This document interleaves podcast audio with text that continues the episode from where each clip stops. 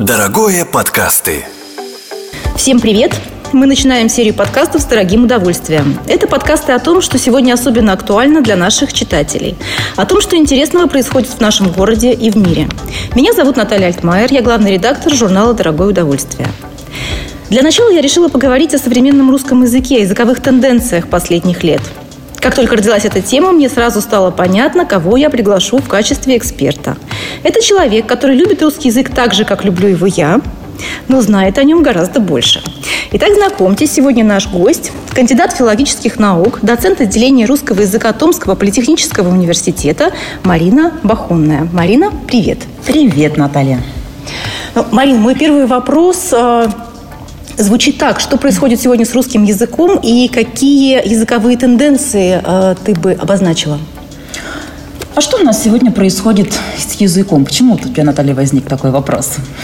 Ну, потому что я сталкиваюсь с языком ежедневно, да, в силу своей профессиональной деятельности. Мне кажется, что язык э, меняется, меняется очень сильно. Э, на него влияют огромное количество факторов. И есть мнение о том, что русский язык катится сегодня в тартарары, и с ним все ужасно, и нужно его спасать. Э, есть другое мнение лингвистов, с которым я знакома, которые считают, что это какое-то планомерное, закономерное развитие языка и все с ним хорошо. Вот к какому э, полюсу относишься ты и как ты считаешь? Ну, мое мнение, что язык, так же как все живое, развивается. Язык – это живой организм, и он, конечно же, реагирует на все, что происходит в современном мире. По-другому и быть не может. Например, например, это чаще всего, кстати, отражается на лексическом уровне да, языка. Это больше всего видно сразу же на нем. Например, в последнее время у нас появляют, появились в нашем обиходе такие слова, как импортозамещение, обнулился. То, что далеко ходить, у нас сейчас ситуация в мире и в нашей стране, конечно же, не очень приятная ситуация с коронавирусом. Как только что-то появляется в действительности, язык тут же дает этому название. И потом в языке выражаются реакции на это явление. И у нас появляются тут же какие слова? Коронавирус, да, коронавирусный, корона слова, мы их называем, да, коронакризис, масочный режим, самоизолировался. Вот в нашем обиходе появляются вот эти слова, которые раньше вообще мы не использовали.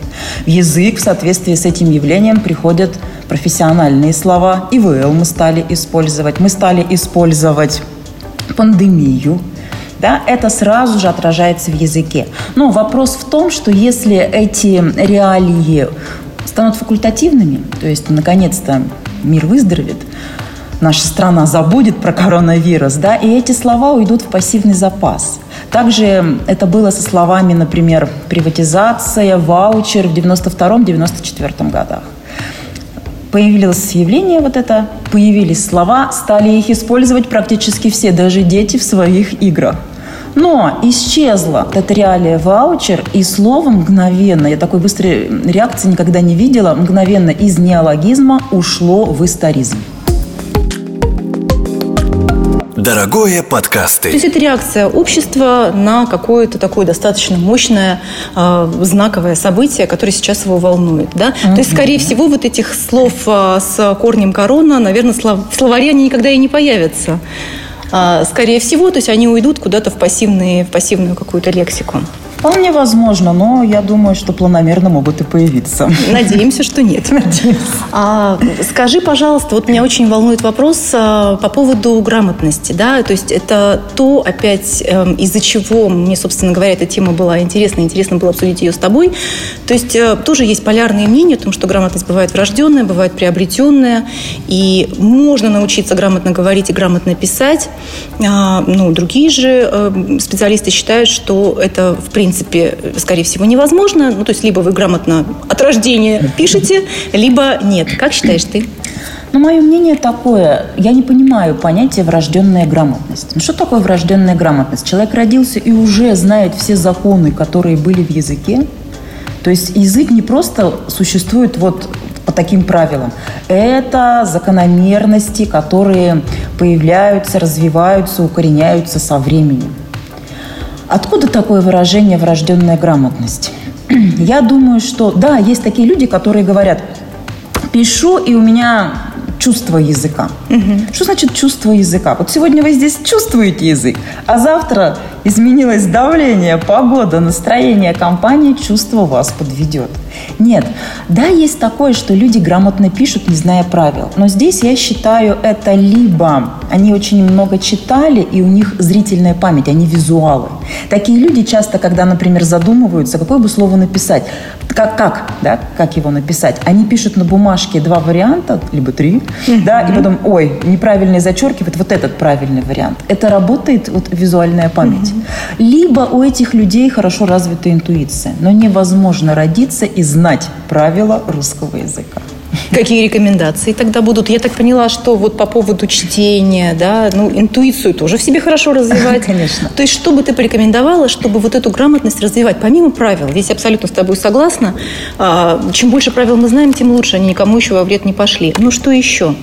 Да, безусловно, что если человек не связан с постоянным повторением правил, если человек мало читает, эта грамотность, она, конечно, ухудшается, да, он не может грамотно писать и выражать свои мысли. Какие рекомендации? Рекомендации общаться с умными, интеллигентными людьми. Рекомендация читать, конечно же, больше художественной литературы, классики. Да? Рекомендация смотреть умные передачи, документальные фильмы.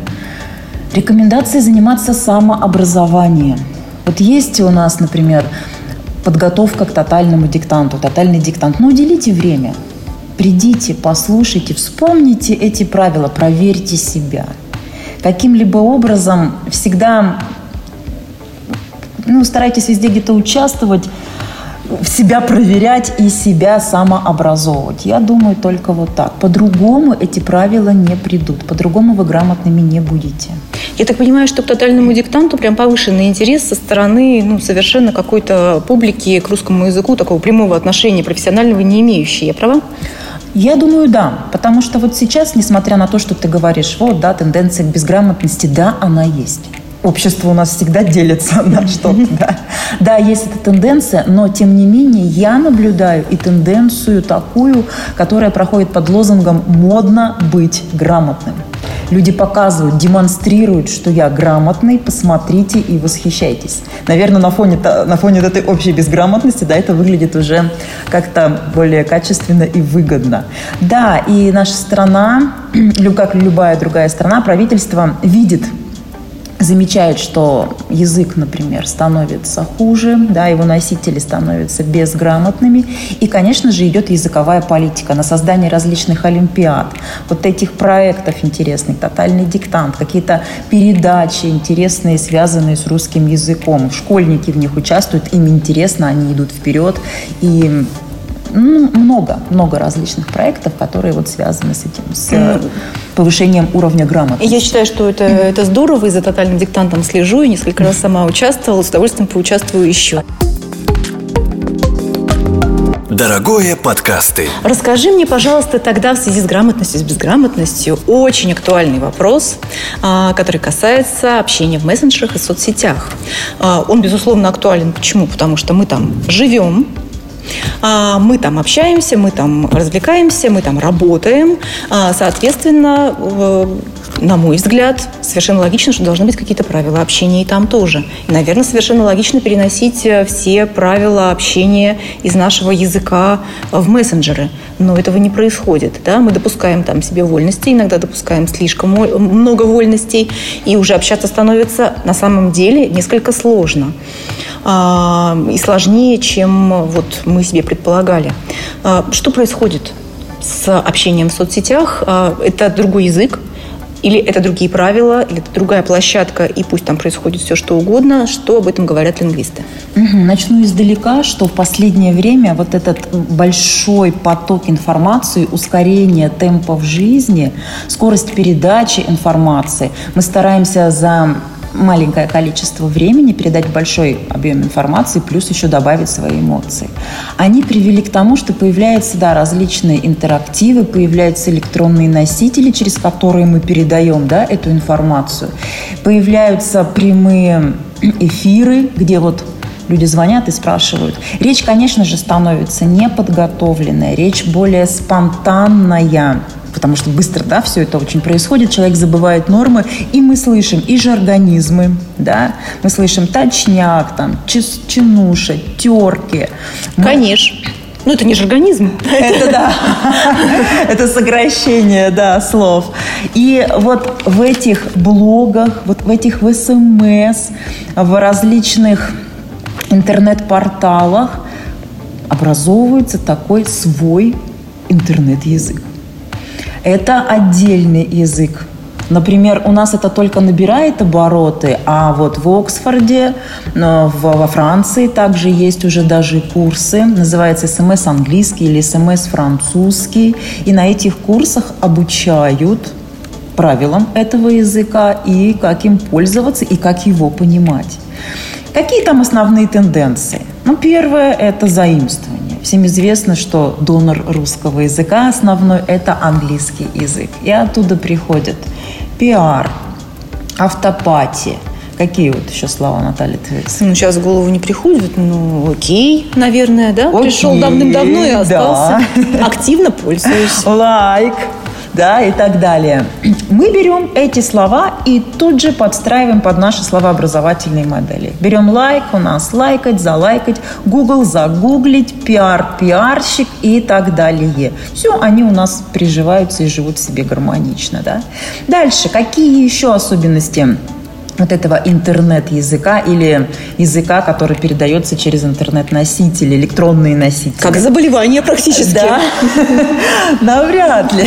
То есть, если это в меру, это все-таки нормально, да, как как одно, один из путей развития языка. Еще это сокращение, то есть э, аббревиация. Мы вместо день рождения говорим ДР, опять же, закон экономии э, речевых усилий. ЗП – зарплата, ПП – живу на ПП. Mm-hmm. Да. Также совмещается заимствование плюс аббревиация. Мы берем заимствование английское LOL, mm-hmm. которое расшифровывается как а, ну, очень сильно смеюсь, катаюсь и смеюсь, да, laughing out loud. Да, смеяться вслух, да, мы говорим. Вот, пожалуйста, и английское заимствование, и аббревиация. Либо часто мы можем слышать имхо. Опять же, как это расшифровывается? Да, in my humble opinion, по моему скромному мнению. Угу. Используем уже как русское слово, да?